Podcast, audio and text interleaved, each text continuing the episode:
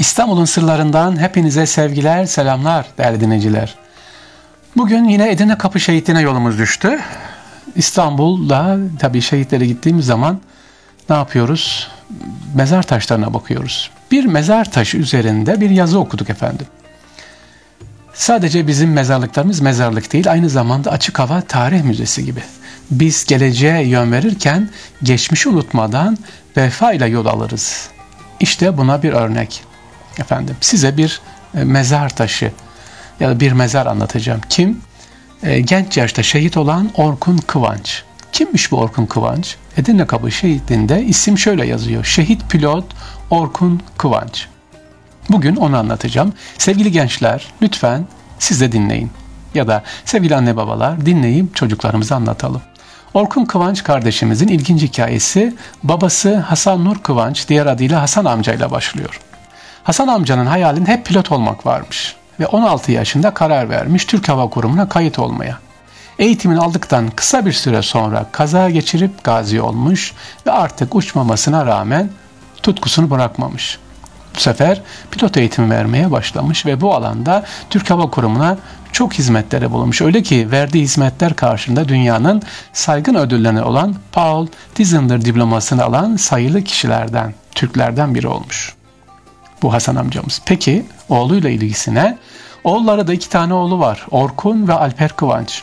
Oğulları da babaları gibi pilot olmaya karar vermişler. Önce ağabey Orkun pilot olmuş ve genç yaşta bir planör kazasına vefat etmiş. Küçük kardeşi Alper ise babasının gazi oluşu ve ağabeyinin şehit olmasıyla yıldırmamış, sonunda o da pilot olmuş, şimdi kaptan pilot olarak çalışıyor. Evet, bunu niye anlattık efendim? Azim ve kararlılıkla devam etmiş. Baba, Allah rahmet etsin, tabii şehidi var. Allah da sabır versin. Burası gezdiğimiz zaman üzerlerine bakıyoruz sevgili gençler. Azimle devam ediyor. Pilot olmak istiyor. Babası çocuklara da yetişiyor.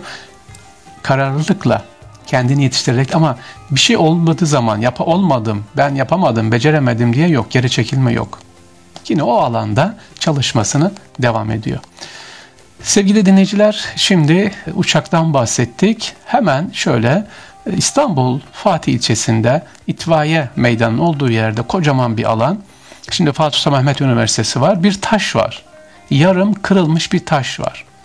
Üzerinde şöyle yazar, tayyare anıtı der. Tayyare. Tayyare ne demek? Uçak. Evet. Fatih'teki bu Fatih ilçesinde tayyare anıtı. 4 sefer uçak aldık efendim biz 1. Dünya Savaşı'nda. Bakın bu da ilginç. 1. Dünya Savaşı'nda 4 uçak aldık. Özellikle bu uçakları kim aldı? Hanımlar para topladılar kendi aralarında. Çünkü İngilizler gelip İstanbul'a çivi bombası atıyorlar. Uçağımız yok bizim. Biz de hanımlar para topluyorlar, uçak alıyorlar bir tane. Düşün o dönemin uçak kaç para. Fakat uçağımız hedefi ne olacak? Kahire'ye gidecek.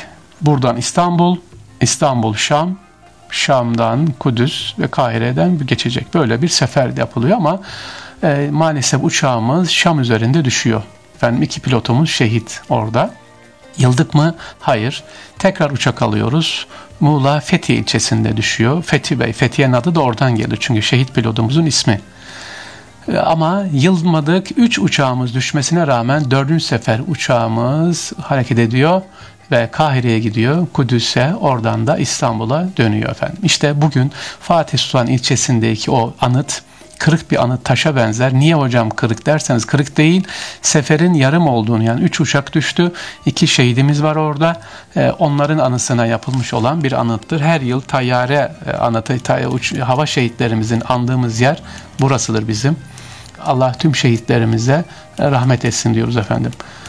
Başka bir var mı? Hava şehitlerimiz var mı? Tabii ki var. Havacılık tarihinin en büyük kazası var. Havacılık tarihinin en büyük kazası. Neymiş bu? İstanbul, Paris, Londra seferini yapan Türk Hava Yolları'na ait DC-10 uçağımız bagaj kapağındaki bir arızadan dolayı Paris'in kuzeyindeki bir ormana düştü efendim. Ormanda uçakta bulunan 13 mürettebat 346 kişi hayatını kaybetti. Evet, niye anlatıyorum bunu?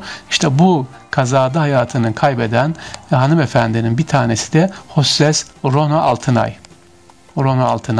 Rona Altınay'ın bugün Rumelisar'ındaki mezarına baktığımız zaman orada da mezarı başında uçak şeklinde mezar yapılmış efendim. Onu da görürsünüz.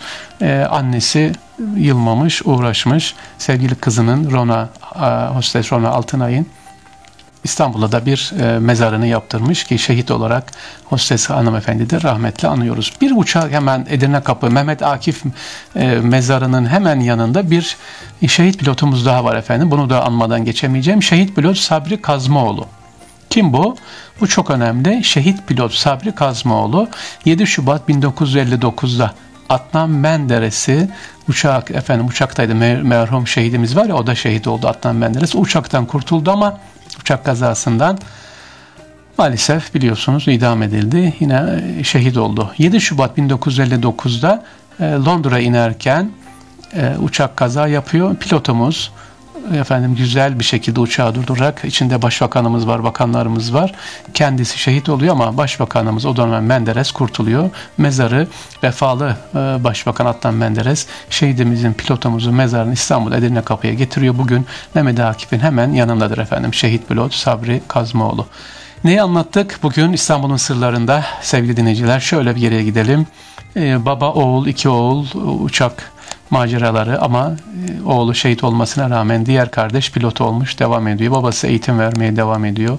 Hostes kızımız dünyanın en büyük uçak kazasında şehit olan Rona hanımefendiyi andık mezarı Rumelisar'ında ve Adnan Menderes'i, Bay Merhum Başbakan Adnan Menderes'te uçak kazası getiren 1959'da şehit pilot Sabri Kazmaoğlu'nu andık. Onun da mezarı Edirne Kapı Mehmet Akif'in mezarının yanında.